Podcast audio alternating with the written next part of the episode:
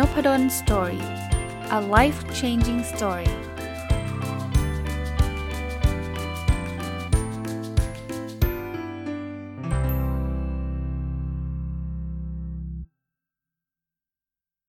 สวัสดีครับ ยินดีต้อนรับเข้าสู่นพดล Story พอดแคสต์นะครับ วันนี้จะรีวิวหนังสือเล่มหนึ่งนะครับ ชื่อว่า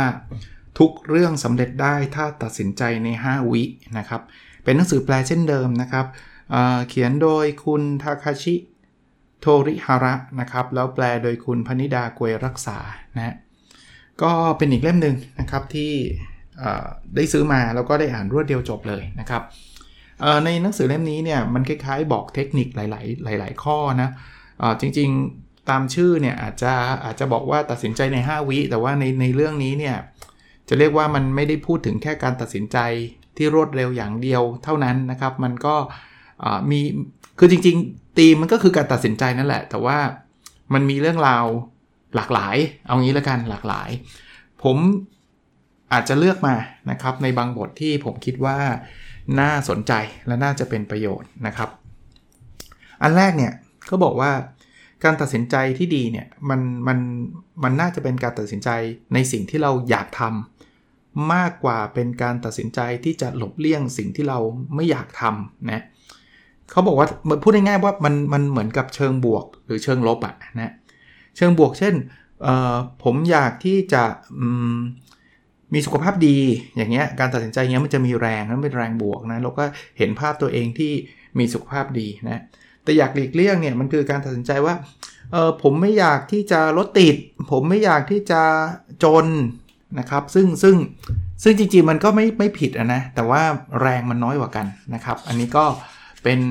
ข้อหนึ่งนะครับ อีกอันนึงเนี่ยที่เขาบอกว่าเราควรทำนะครับเป็นเทคนิคที่เกี่ยวข้องกับการตัดสินใจคือเขาบอกว่าการใช้เวลานานขึ้นเนี่ยมันไม่ได้ช่วยทำให้ตัดสินใจดีขึ้นเสมอไป มันมีชื่อเลยครับเขาเรียกว่าทฤษฎี first chase นะครับ ทฤษฎี first chase เนี่ยมันเป็น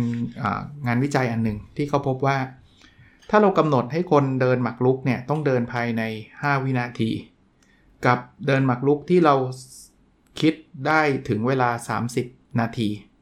เขาบอกจริง ๆ แล้ว 30 นาทีเนี่ยมันน่าจะทำให้การเดินเนี่ยมันดีขึ้นใช่ปะแต่เขาบอกว่าคนส่วนใหญ่เนี่ยไม่ว่าจะคิด 5 วินาที หรือคิด 30 นาทีเนี่ยนะ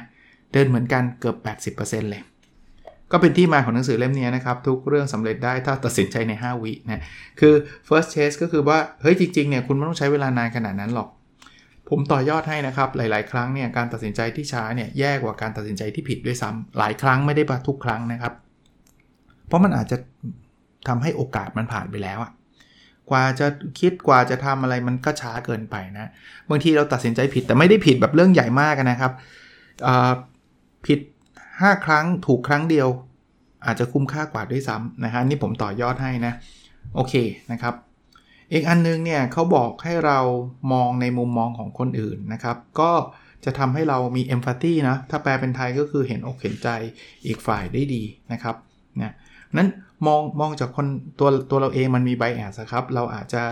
เอาเอาอารมณ์ความต้องการหรือความรู้สึกของตัวเองมาเป็นหลักนะครับ แต่ว่าถ้ามองจากมุมของคนอื่นเนี่ย เราอาจจะพลิกมองเป็นข้อเท็จจริงนะครับ เราจะสุขุมมีสติมากขึ้นนะ แล้วรู้จักเห็นอกเห็นใจคนอื่นมากขึ้นนะกับอีกเรื่องหนึ่งที่ผมก็ชอบนะครับเขาบอกว่าให้ลองตั้งข้อสงสัยกับเรื่องที่ทำไม่ได้ดูนะคือหลายคนเนี่ยเราจะคิดว่าเฮ้ยอันนี้เราทำไม่ได้หรอก อันนั้นเราทำไม่ได้หรอกนะจริงๆแล้วเราเราลองเราบางทีเราไม่เคยตั้งข้อข้อสงสัยอะว่ามันทำได้หรือทำไม่ได้นะครับจริง ๆ มันอาจจะทำได้แต่เราไม่เคยทำก็ได้นะ อันนี้กระตุ้นให้ให้ให้เราคิดนะครับ ลองคิดกันดูนะว่าหลาย ๆ อย่างเนี่ยเราอาจจะไปตั้งสมมติฐานเราเองนะครับว่าเราทำไม่ได้นะโอ้ยเราอ่านหนังสือไม่ได้อย่างอาจารย์นพดลหรอกนะจริง ๆ ท่านอาจจะอ่านได้ดีกว่าผมด้วยนะเพียงแต่ท่านยังไม่ได้เริ่มต้นนะครับ โอเคนะถัดมานะครับที่ผมชอบเนี่ยเขาบอกว่า ไม่ ออกนอกขนทางที่ควรเดินอ่าคืออย่างนี้ครับเขาบอกว่าการตัดสินใจเนี่ยมันมีกระบวนการประมาณนี้ ถ้าเราเดินตามทางนี้เนี่ยนะ โอกาสที่จะตัดสินใจพลาดเนี่ยมันก็จะลดลง ไม่ได้แปลว่ามันการันตีนะ คงไม่มีกระบวนการไหนที่การันตีว่าตัดสินใจแล้วเราจะต้องถูกต้อง 100%คงไม่มี แต่ว่าเขาก็มี framework ให้นะอันแรกคือตรวจพบปัญหานะครับก็ลองดูว่าปัญหามันคืออะไรนะอันที่ 2 ก็ตั้งสมมติฐานและรวบรวมข้อมูลนะจากปัญหาแล้วเราก็ต้องมาตั้งสมมติฐานมันเกิดขึ้นเพราะอะไรยังไงลองหาข้อมูลดู อันที่ 3 คือการวางมาตรการแก้ไขนะครับเราจะทำการแก้ไขกันยังไง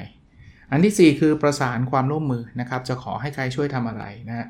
อันที่ 5 ก็เรียกกำหนดความตั้งใจนะครับ ก็คือเราจะตั้งใจทำสิ่งไหนสิ่งไหนนะครับร้านที่ 6 คือลงมือทำนะครับ ไม่ใช่แค่วางแผนอย่างเดียวนะอันนี้ก็เป็นกระบวนการที่เขาแนะนำนะซึ่งซึ่งผมคิดว่าน่าจะเป็นประโยชน์นะครับ ในทั้งหมดนะตรวจพบปัญหาตั้งสมมติฐานและรวบรวมข้อมูลวางมาตรการแก้ไขประสานความร่วมมือนะครับกำหนดความตั้งใจแล้วก็ ลงมือปฏิบัติ ถ้าใครอยากรู้รายละเอียดนะครับ ลองอเข้าไปหาหนังสือเล่มนี้อ่านดูนะอีกบทหนึ่งนะครับที่ชอบคือเขาบอกว่าไม่โฟกัสกับปัญหาที่มองเห็นเพียงอย่างเดียวนะครับ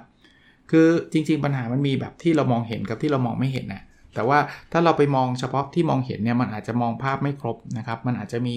หลายอันที่มันซ่อนอยู่นะเป็นปัญหาที่ซ่อนอยู่ เช่นในหนังสือเขายกตัวอย่างนะว่าฝนสาดเข้ามา มันก็ข้างในมันก็เปียกเขาก็ไปแก้ปัญหาไอ้เรื่องฝนสาดนะแต่ว่าจริงๆปัญหาที่มองไม่เห็นคือ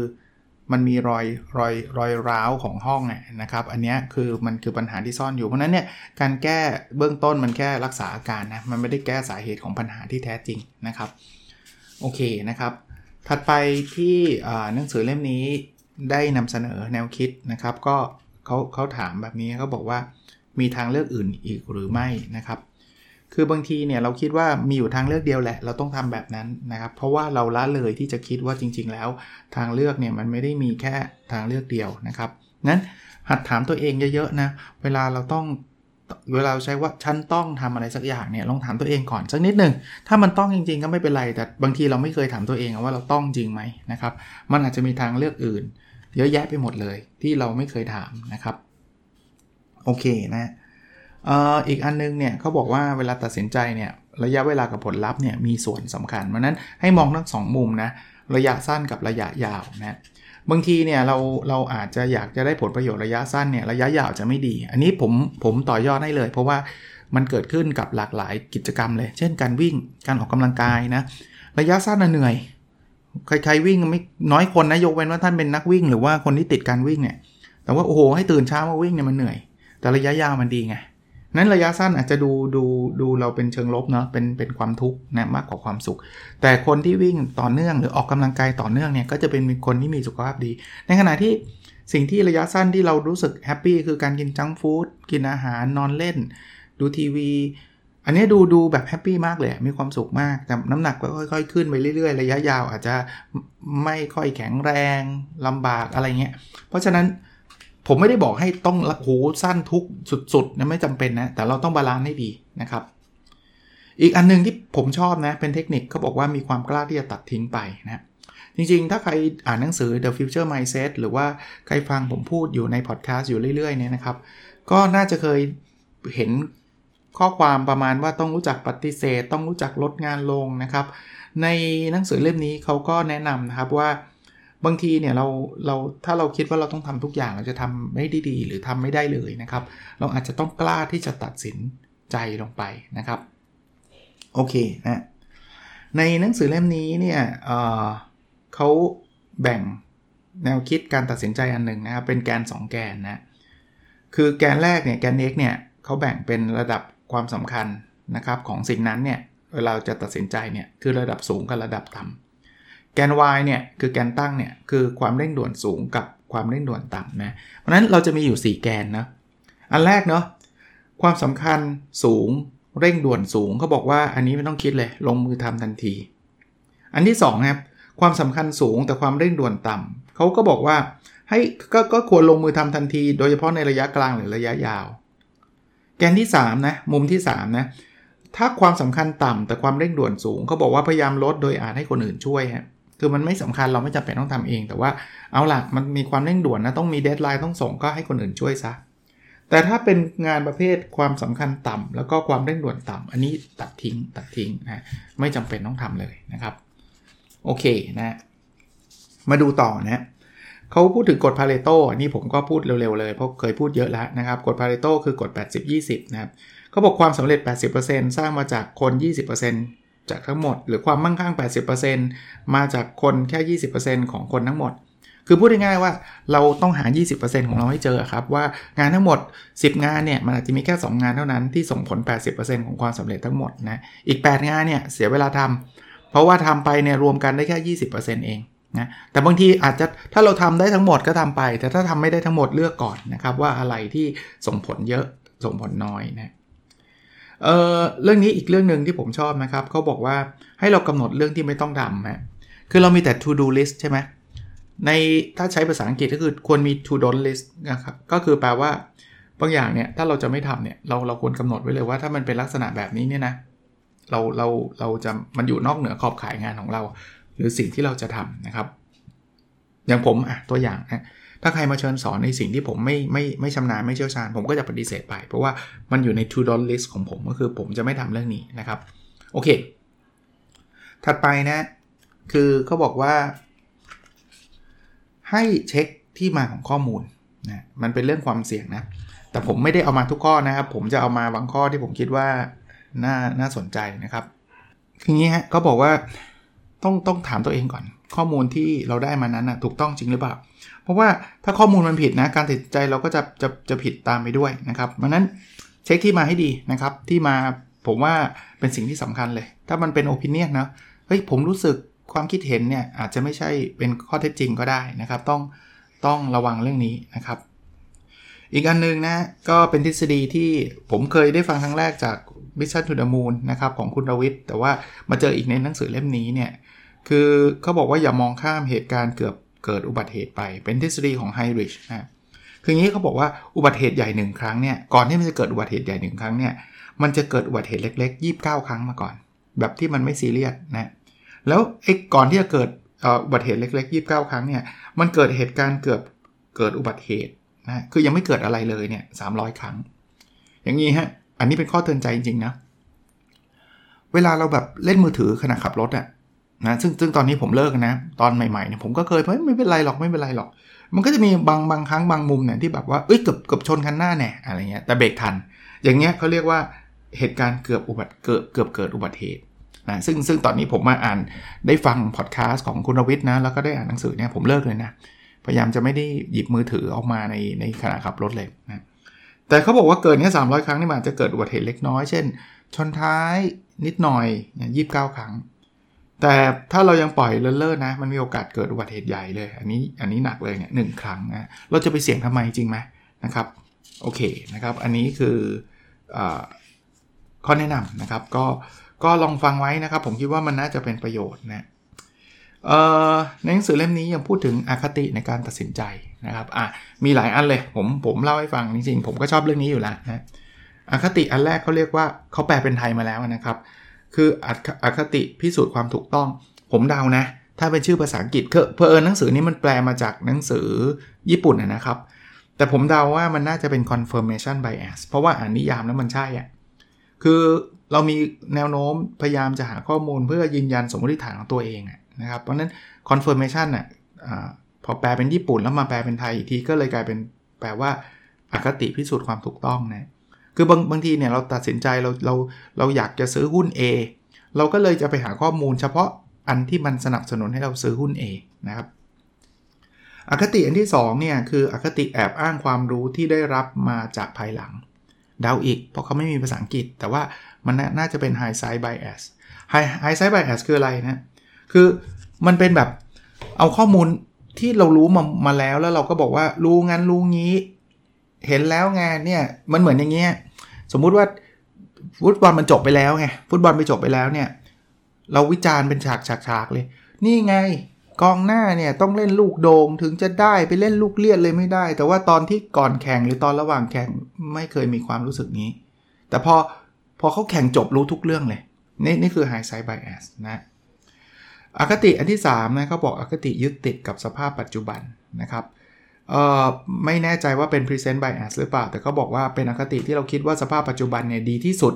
นะมีอะไรมาใหม่ ๆ มาเราก็จะไม่ยอมทำนะครับ เพราะเราจะชอบสิ่งที่มันเป็นอยู่นะครับ อคติอันที่4นะครับเขาบอกว่าอคติมองระยะสั้น คือเป็นคนที่ชอบผลประโยชน์ที่อยู่ตรงหน้ามากกว่าผลประโยชน์ในอนาคต ซึ่งคล้ายๆที่เมื่อกี้ผมเล่านะคือไม่อยากวิ่งหรอกมันเหนื่อยนะเพราะนั้นผลประโยชน์ตรงหน้ามาก่อน อคติอันถัดไปนะครับเขาเรียกว่าอคติตามสมัยนิยม แต่ว่า อันนี้เขามีวงเล็บชื่อภาษาอังกฤษนะ ผมไม่แน่ใจว่าพอเป็นภาษาญี่ปุ่นแล้วแปลออกมามันดูดูใช่หรือเปล่านะ แต่ว่าคล้ายๆกันแบนแวกอนเอฟเฟกแบนแวกอนมันคือคล้ายๆขบวนแห่เนาะก็คนชอบจะทำตามคนอื่นๆนะครับ เห็นคนส่วนใหญ่เลือกก็คิดว่าเป็นสิ่งที่ดีแล้วก็จะเลือกตามนะครับ อีกอันนึงนะแปลว่า ถูกความยกย่องเทิดทูนครอบงำนะภาษาอังกฤษผมคิดว่าหลายคนอาจจะคุ้นเคยมากกว่าคือ halo effect halo effect คือแบบ ถ้าเขาเก่งเรื่องเดียว เราจะพานไปเชื่อว่าเขาจะดีไปทุกเรื่องอะคือไปไปเหมารวมอะเราเรามักจะเหมารวมนะ เช่น คนนี้เล่นหุ้นเก่งเนี่ยเราเราอาจจะไปเหมารวมว่า เอ้ยเขาจะต้องเป็นคนที่เชี่ยวชาญเรื่องทองคำแน่นอนเลยคริปโตเคอเรนซีเขาก็ได้แต่จริงๆมันคนละทักษะกันอย่างเงี้ยนะครับ โอเค พวกนี้ก็เป็นข้อเตือนใจไว้นะครับว่าเราตัดสินใจอะไรต่างๆเนี่ยก็ต้องระวังนะครับ อคติพวกนี้มันพร้อมที่จะสอดแทรกเข้ามาเสมอนะอันถัดไปเนี่ยเขาบอกว่ามันมีทฤษฎีของเอเมดนะครับ ชื่อบทนี้เขาบอกว่ายิ่งเลื่อนออกไปยิ่งต้องใช้แรงมากกว่าเดิมหลายเท่านะคือเขาบอกมีคนประเภทนี้ครับ คนประเภทที่แบบตัดสินใจแล้วแต่ไม่ทำไม่ทำไม่ทำเนี่ย เขาบอกให้เราเตือนตัวเองนะครับว่าบางทีการตัดสินใจแล้วเราไม่ลงมือปฏิบัติเนี่ยมันจะใช้แรงมากกว่าเดิมตั้งตั้งเยอะนะครับ คนที่คิดทฤษฎีนี้เนี่ยคือทฤษฎีที่บอกว่าให้ทำทันทีอย่าพูดง่ายๆนะครับ ทฤษฎีนี้นะครับเขาคือชื่อว่าคุณริต้าเอเมดนะครับก็บอกว่าเป็นผู้เชี่ยวชาญด้านการบริหารจัดการเวลาเขาบอกว่าหากเลื่อนงานออกไปก่อนจะต้องใช้แรงมากกว่าเดิม 2 เท่านะเพราะนั้น เขาจึงแนะนำบอกว่าถ้ามันไม่ไม่ได้ซีเรียสไม่ได้อะไรมากมายเนี่ยให้ทำเลยนะส่วนตัวเนี่ยผมผมคิดว่าผมเอามาใช้กับหลากหลายเหตุการณ์นะ เช่นการเช็คอีเมล ถ้าผมเดี๋ยวแต่ก่อนนะเช็คอีเมลอ่านเสร็จแล้วปิดนะ จริงๆ ถ้ามันตอบได้แล้วใช้เวลาแป๊บเดียวเนี่ยตอบไปเลยฮะ ไม่ต้องมาปิดแล้วเปิดอ่านใหม่ แล้วก็ปิดอีกอะไรเงี้ยเสียเวลานะครับ นั้นทำทันทีนะ หลายๆ อย่างเราทำได้เนาะ โอเคนะครับ เอ่อ ถัดไปที่เป็นบทที่ผม ชอบนะครับเขาบอกว่าไม่ปล่อยความล้มเหลวให้สูญเปล่า คือบางทีเขาบอกว่าเราตัดสินใจเนี่ยเราพยายามดีที่สุดแล้ว แต่ว่าก็ไม่ได้รับผลลัพธ์อย่างที่เราต้องการเนี่ยเเขาบอกว่าอย่าอย่าไปคิดท้อนะอย่าไปคิดว่า โอ้ยงั้นวันหลังเนี่ยเลิกตัดสินใจดีกว่า ตัดสินใจทีไรก็พลาดทุกทีนะครับ ไม่เป็นไรฮะเขาบอกว่าเราอยู่ที่ความไม่แน่นอน เพราะนั้นเนี่ยการตัดสินใจพลาดเนี่ยเป็นสิ่งปกติ แต่ให้เราเอาความผิดพลาดนั้นไปปรับปรุงแก้ไขครับ มันมันจะทำให้เราตัดสินใจดีขึ้นเรื่อยๆเนาะก็เป็นคำแนะนำที่ผมผมชอบนะ อีกส่วนหนึ่งนะครับคือเขาบอกว่าให้เวลาเราต้องตัดสินใจในภาวะที่ตื่นตระหนกเนี่ยให้เราหาคำพูดที่ช่วยสสงบสติอารมณ์ไว้ได้นะครับ ก็แล้วแต่คนเนาะนะครับ บางคนก็ใช้คำที่ว่าไม่เป็นไรนะครับนะไม่เป็นไรแล้วนะอะไรเงี้ยนะครับ หลาย ๆ คนก็จะมีคำประเภทนี้เราอาจจะต้องเตรียมการเพราะว่าถ้าเป็นช่วงนั้นเราอาจจะนึกคำพวกนี้ไม่ออกนะก็ลองทดลองดูนะครับ โอเคนะครับ ถัดไปครับเขาแนะนำบอกว่าให้คาดการสถานการณ์ที่อาจเกิดขึ้นในอนาคต คือบางอย่างเนี่ยเราตัดสินใจเนี่ยมันอาจจะคิดว่าอย่างนั้นดีอย่างนี้ดี แต่ว่าเราต้องเตรียมการไว้นิดนึงนะครับ เพราะถ้าเกิดเรามองเฉพาะสถานการณ์ปัจจุบันเนี่ยมันก็อาจจะไม่ไม่ครอบคลุมเนาะบางทีเนี่ยเราอาจจะเจอ สถานการณ์ที่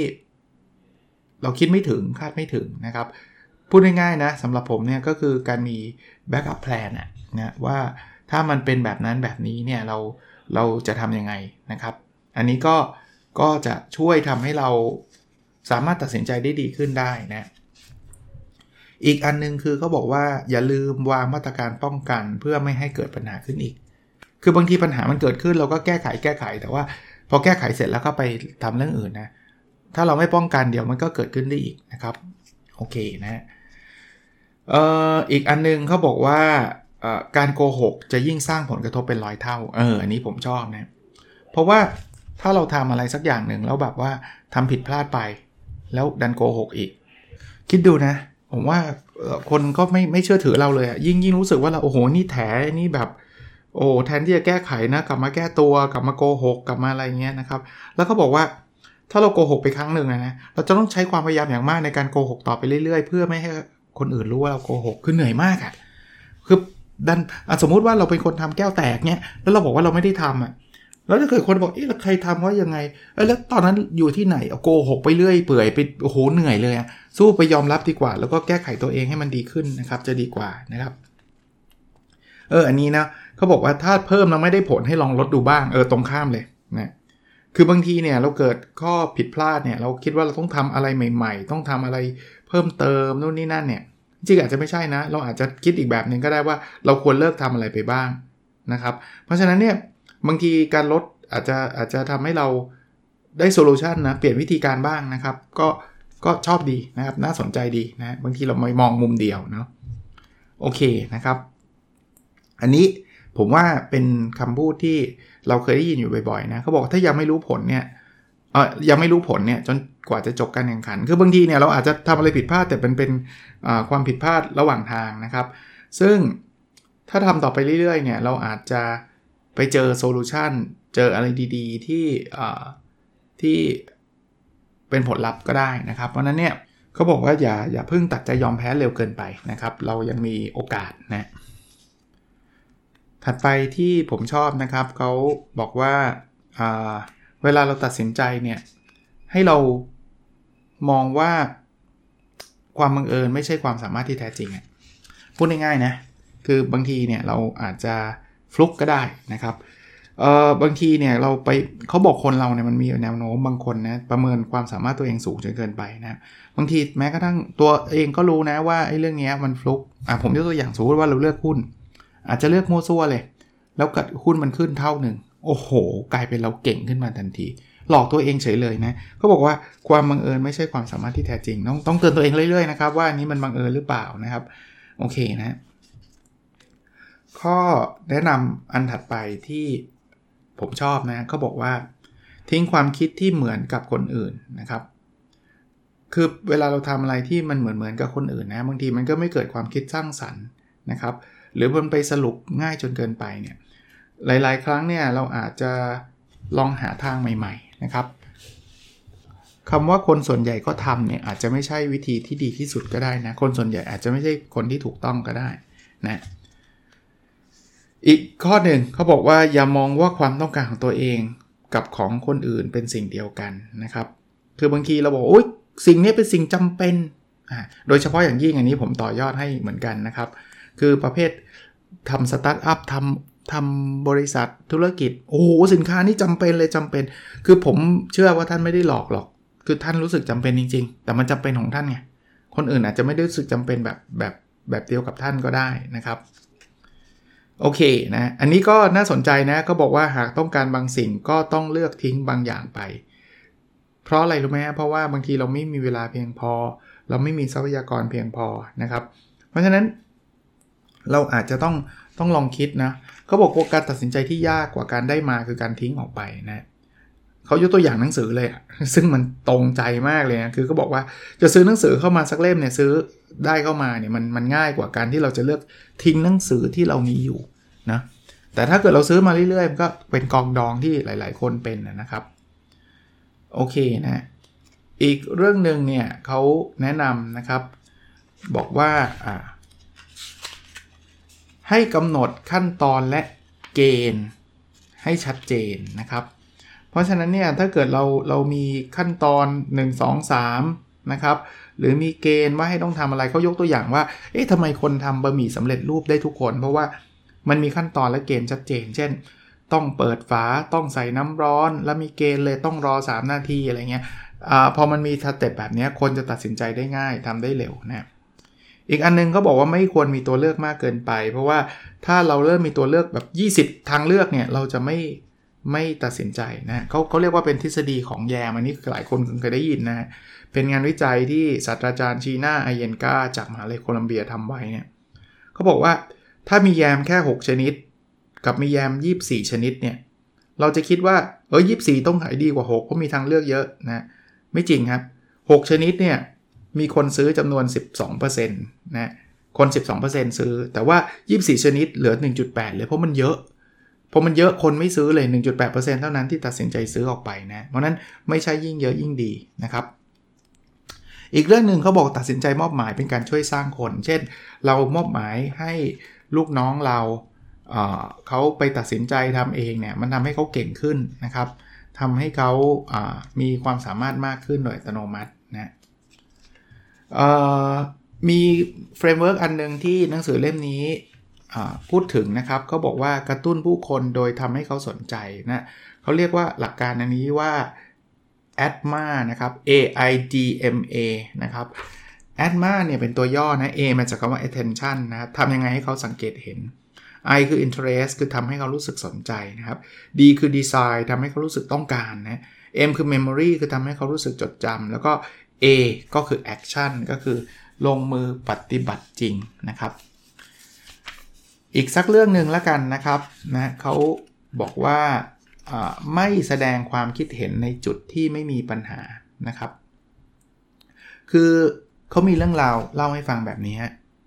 คือมีผู้จัดการโรงงานใหม่เข้ามาเสร็จปุ๊บมาถึงก็เปลี่ยนระบบงานเขาทันทีเลย แล้วเอาระบบงานจากบริษัทเดิมเอามาใช้ แต่ปรากฏว่าไอ้ระบบงานใหม่เนี่ยมันไม่ได้มีปัญหาใดๆไง คนก็ไม่คุ้นเคยใช่ไหมก็เลยคัดค้านเลยว่าจะเปลี่ยนทำไม อันนี้คือคือคือข้อแนะนำว่าอย่าอย่าเพิ่งไปแสดงความคิดเห็นหรือว่าไปตัดสินใจในในจุดที่ไม่มีปัญหานะก็เป็นอีกหนึ่งเล่มนะที่สอนการตัดสินใจทีมก็เป็นพูดถึงการตัดสินใจเป็นหลักแหละ แต่ว่ามันก็มีความหลากหลายอยู่ในนี้นะครับ ทุกเรื่องสำเร็จได้ถ้าตัดสินใจใน 5 วินะครับ คุณทาคาชิ โทริฮาระเขียน แล้วก็คุณพนิดากวยรักษาเป็นผู้แปลนะครับ ก็เล่มนี้นะ ถ้าใครอยากได้นะครับ ผมมีอยู่1 copy นะครับ ท่านเช่นเดิมนะครับกฎกติกาเดิมคืออท่านลองมาเขียนคอมเมนต์ว่าท่านได้รับเรียนการเรียนรู้อะไรจากพอดแคสต์ episode นี้นะครับแล้วเดี๋ยวผมก็เลือกหนึ่งท่านนะครับ แล้วเดี๋ยวจะส่งหนังสือไปให้นะครับสำหรับเล่มนี้นะครับ โอเคนะครับ แล้วเราพบกันใน episode ถัดไปครับ สวัสดีครับ